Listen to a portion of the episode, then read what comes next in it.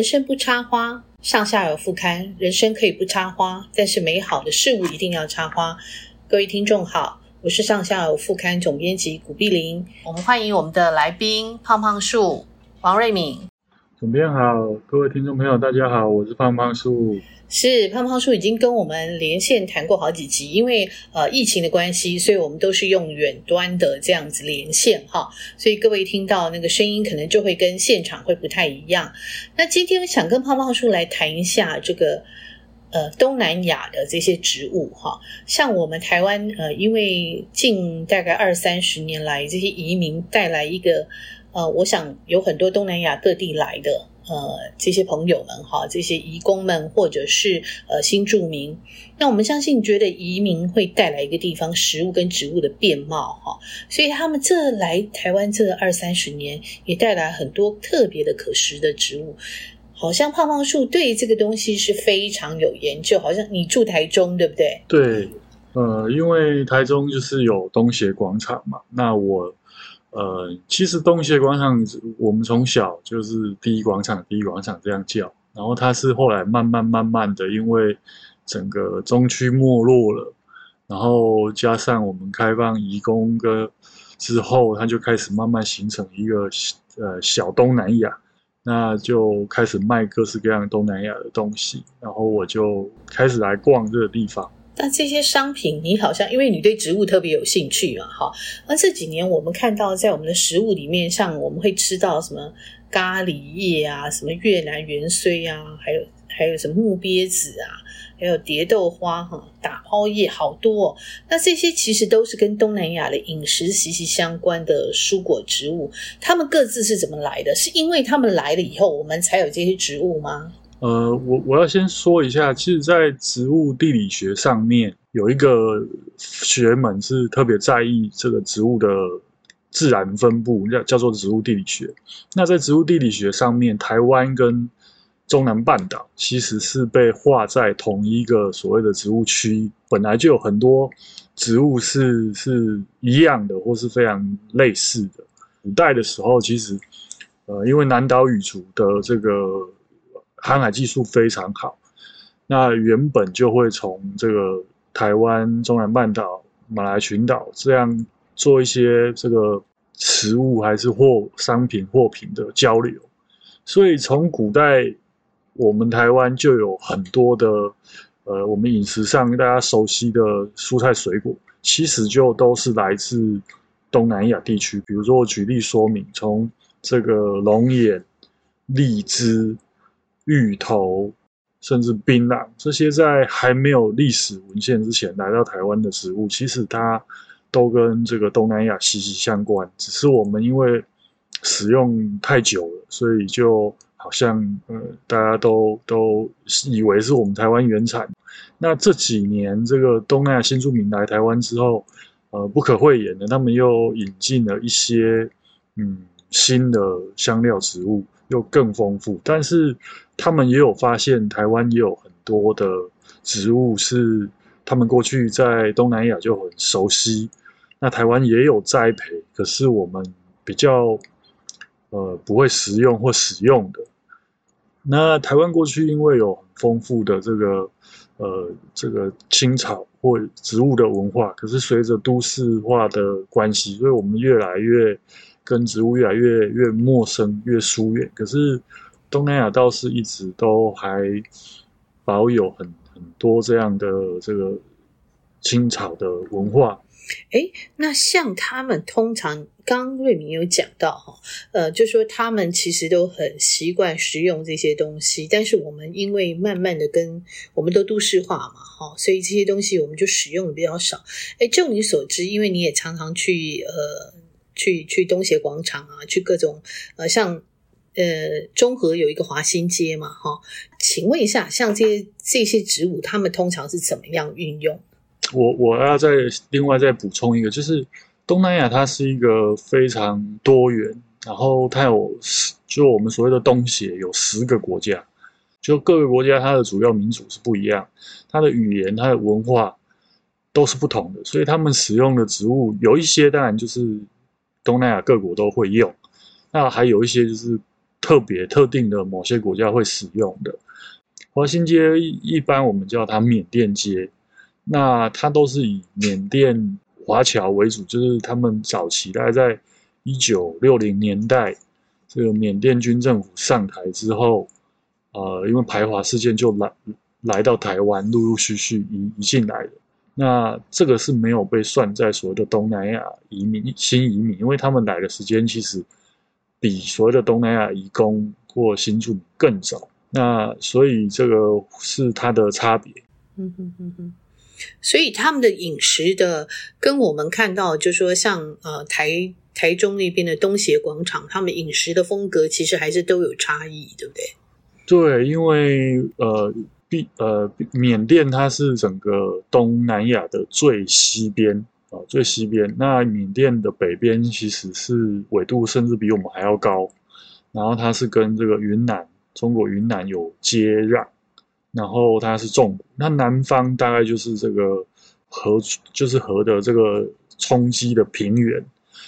所以饮食习惯上当然会跟它这个东边的泰国或寮国或云南有一点类似，但是也有他们自己发展出来。所以我在这个华新街其实发现了蛮多是东南亚其他国家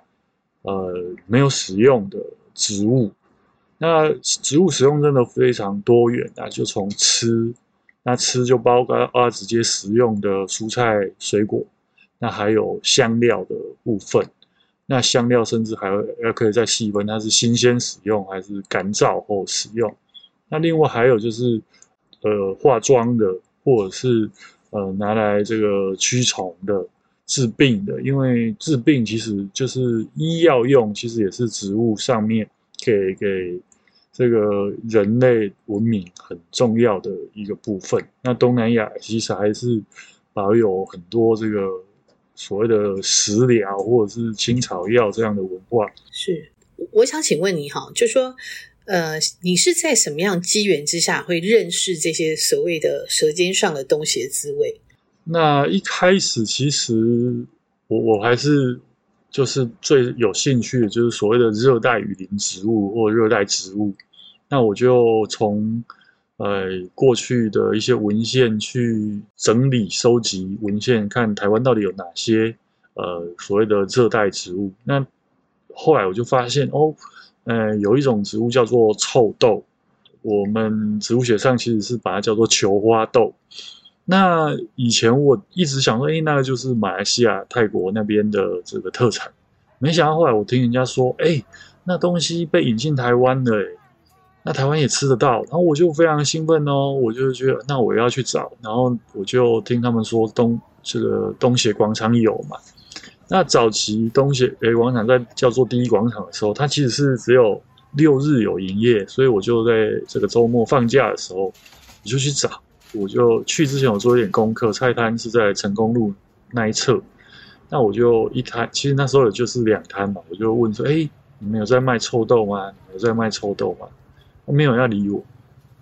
那我想说是不是语言上面有这个沟通上面的障碍？那我就赶快拿出这个手机，现在手机很方便，我就 Google 了他的照片，然后就拿给他看，然后我就说：“请问你有卖这个吗？请问你有卖这个吗？”那还是没有要理我，那但我又不死心啊，然后我就隔一个礼拜放假我又去，然后就有一个新住民，他就跟我说：“先生。”你不要再来了，我们这里是越南菜摊，这个是泰国和马来西亚吃的，我们或印尼吃的，我们没有在卖这个。你去那那那个印尼那边找，然后我其实蛮汗颜的，因为我我自己知道植物地理学上面马来群岛跟中南半岛它是不太一样的，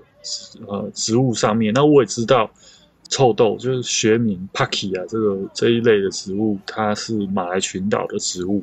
那分布到马来半岛北北边这样子。所以泰国会吃，是因为泰国的南边是马来半岛，那受到这样影响，那我就觉得，哎，那明明是我在地理上面我会可以记得每一个国家的位置，可是我在买的时候，我就忽略了，就是在。东协广场的每一个人，其实他来自不同的国家，所以从那个时候开始，我就很认真的想要区分不同国家的差异，然后也渐渐的去了解，就是我我后来就是慢慢的就可以，哎，我看一下，我大概就知道这个是大概是哪哪一个国家的人。这样子，因为要找这个臭豆嘛，哈，所以你真的很认真开始去了解这些东西。那据你所知道的，就是引进台湾引引进的这些东西植物，有不少是香料植物嘛，哈，它可见他们香料的那个图谱好像比我们丰富多姿。你有没有研究过这是什么理由？呃，其实东南亚的这个天气状况啊，它就是如果大家有去过东南亚，它就是终年是这个非常湿热的，那非常就是比较接近我们这个呃夏天。呃，像我我最喜欢举一个例子，就是端午节的时候，我们有一个习俗，就是要挂香蒲跟艾草，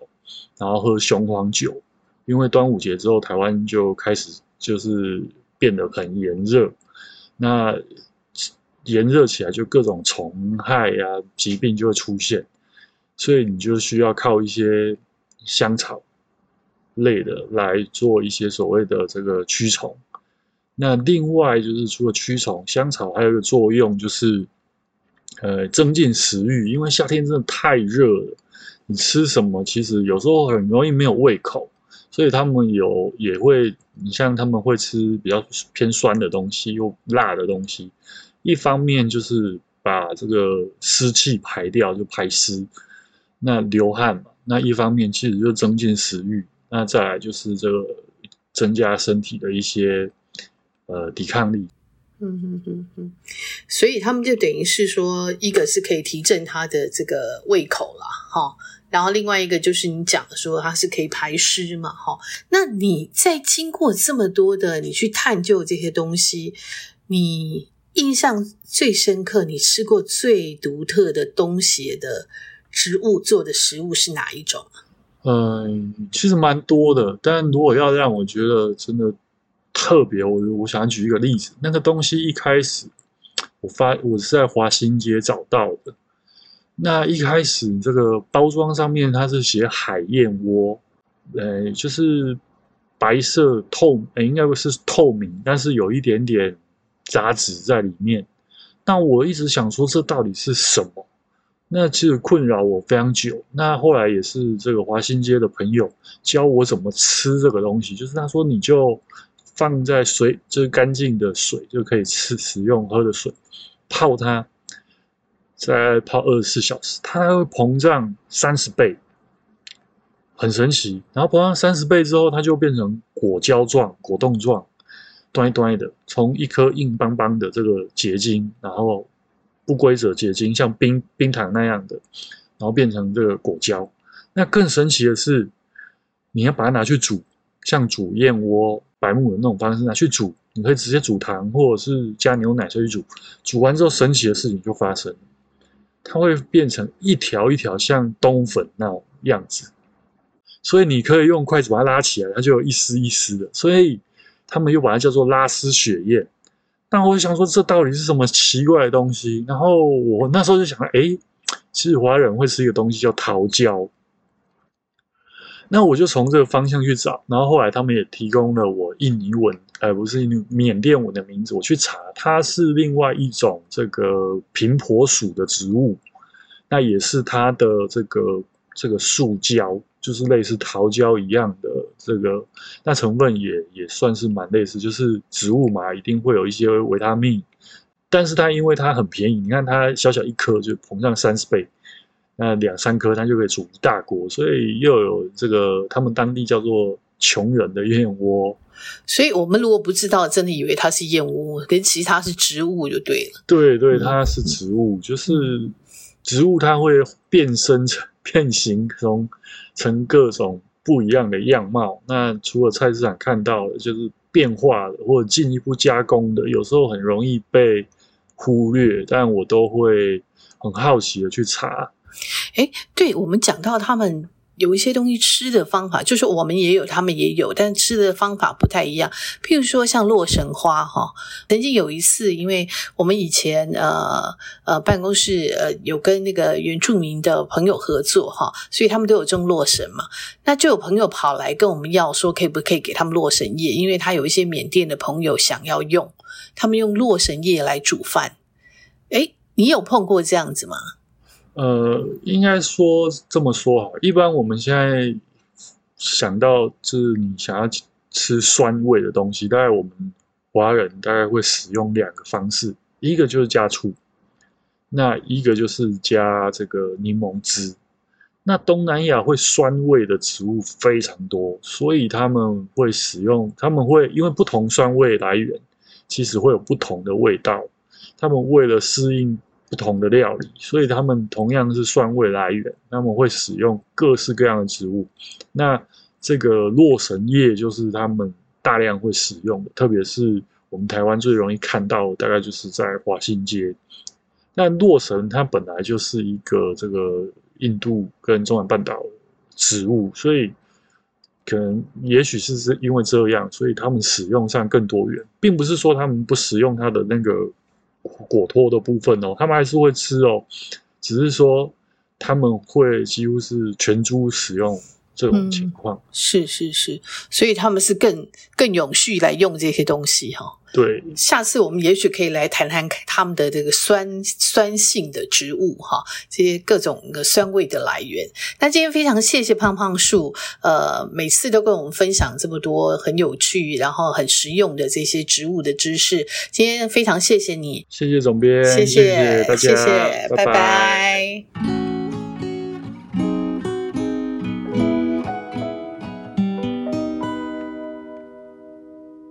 各位听众好，啊，欢迎我们的来宾木树媒体漫画部的总编辑李佩芝，请佩芝总编跟听众先打个招呼。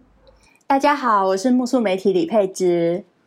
好，那喜欢文学的朋友可能都看过有一套有一系列以作家为主角的这个他们在岛屿写作一系列的纪录片，也请佩芝介绍一下木树媒体好吗？哦，好，当然。呃，木苏媒体大概在十年前成立，十一年。然后我们是以他们在岛屿写作这个记录长片，呃的系列是作为我们的创业之作。然后目前，呃，第一系列、第二系列已经累计了十三部，呃，作家纪录片，就分别记录了十三位作家的生命故事。对，然后今年度也开始推出，呃。第三系列，像呃，大概三四月的时候有呃七等生老师的传记纪录片，然后接下来应该还有文学朱家的两部纪录片，然后在记录的过程中，我们也因为有请呃作家亲自朗读自己的作品，所以后来又开发出了呃文学的朗读短片，就是我们在岛屿朗读，对，这个大家应该在 YouTube 上都可以就是自由的收听。好，那我们在上，我刚刚有讲，我们在上下文副刊哦，我们一百五十九期，我们的主题是万万物同源哈。那我们转载了猎人们这个漫画哈。那这个漫画，我想请问那个配置总编哈，你们为什么在刚开始做漫画出版的时候，为什么会先选这一本？我们其实一开始的规划是想从文学品牌出发，因为其实，在十年前，他们在岛屿写作在企划的时候，其实漫画也作为纪录片、影片另以外另外一个感觉可以做文学转译、推广创作的一个媒介，其实一直不断的在我们新的企岛屿写作企划出现的时候，都反反复复的被讨论过。只是一开始我们集结到的比较，我们集结到的团队是。是影片专业的团队，所以往往就是企划讨论完，然后大家就开始分工作下去，然后各自就非常全心投入各部影片的拍摄，然后漫画计划就又被搁置了，一直到两年前才开始慢慢的从我们其实前面也做了一些实验的短片，从十六页、三十二页，我们想把这个产制模式给抓出来，只是呃，就我。前面做过的功课，然后我们呃有去也去接触一些漫画家，我会觉得说，呃，台湾的漫画家这个产业其实需要一些辅助，因为现在的漫画家大部分都单打独斗。那我们我们公作为一个呃出品公司，我们可以提供给漫画家或漫画界哪一样哪样的资源？我想我们公司的特色应该就是我们有呃纪录片的原来累积起来的文学团队，包括文学顾问也好，还有我们的同事都习惯就是跟作家接洽，或是也有认识作家，跟作家保持友好关系也好。我觉得这是我们可以着力的部分，因为并不是。嗯、所有的作家其实拍纪录片也一样，其实要全要让第二位创作者来诠释第一位创作者的作品，其实都是需要一些沟通的。那我们可以替创作者收集到这样的资源，然后接洽到作家。我觉得这是一个我们一开始起步可以做做的一个着力点。那邀请朱天心老师，就是其实也是因为我们。呃，在企划的时候，刚好正在拍摄朱天心老师他们家的纪录片，对，所以就有跟朱天心老师联系上，对，然后一开始甚至有尝试想要改编看看朱西甯老师的作品，可是难度非常的高，我们挑战起来难度非常的高。那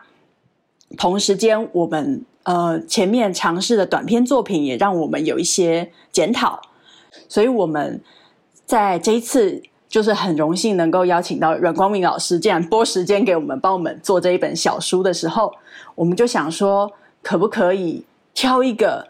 比较轻松，就是文学的门槛没有这么高，但是一样那个故事是非常值得我们去推广跟去告诉大家的，所以我们就先选了《猎人们》，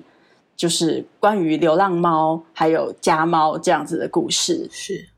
嗯，那书里面有两段哈，前一段的主角是猫爸爸，是流浪猫变成家猫嘛哈，那后一段是李家宝，他是从小就在朱家长大的猫，后来又被送给朋友奴奴家，然后他又拒吃拒喝哈，好像只好送回朱家。那您作为一位编者，在这两段故事里面看到了什么？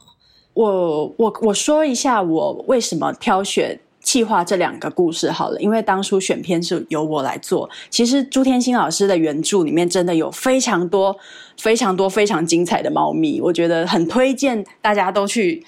去看一下朱天心老师的原作。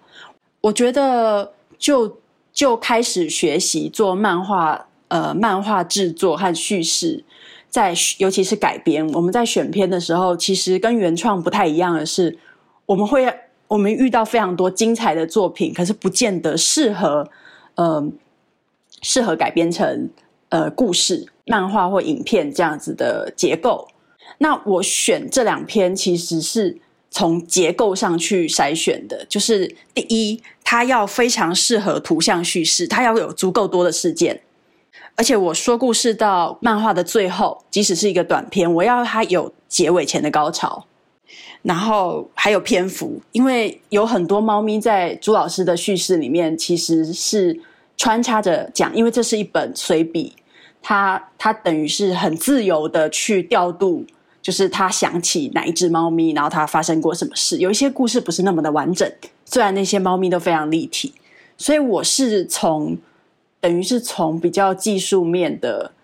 去挑选了这两，看到了这两个故事，然后。觉得很适合把它拿拿出来转译成画面这样子。嗯，那嗯，在这个故事当中，当当然就说，刚刚也讲到说，呃，朱天心老师的原著，它其实里面非常多的呃各种不同的猫咪哈。那你能不能说一下，就是呃阮光明老师画作跟原作的差异？我觉得当然差异一定是很大的，那可以稍微谈一下吗？呃，我第一个印象就是阮老师说。他想要以猫咪为主，那我们想说，阮老师是不是以猫咪为主？他说：“我想要站在猫咪的角度、视角也好，然后聚焦在猫咪身上，包括老师的色彩处理也好。再来就是他刻意的去淡化人的角色，我觉得这是他着力最深的。对，他想要做的是这个方向。从一开始在跟我们讨论的时候，当然这个也后来在制作过程中也造成他自己的困难。老师是很简短的跟我们。呃，做说了他的决定，然后就几次这样简简单的沟通。那但是我们做就是作为猜想老师，作为漫画家，其实其实这个选择也是阮老师就是过去的经验中，其实是有脉络可循的。其实阮老师让在我们认识的他的作品，不管是东华春理发店，还是用九柑仔店，老师非常擅长说小人物的故事。我觉得。就是在他的作品的系列中，第一次他的小人物是不是人类，是猫咪？对，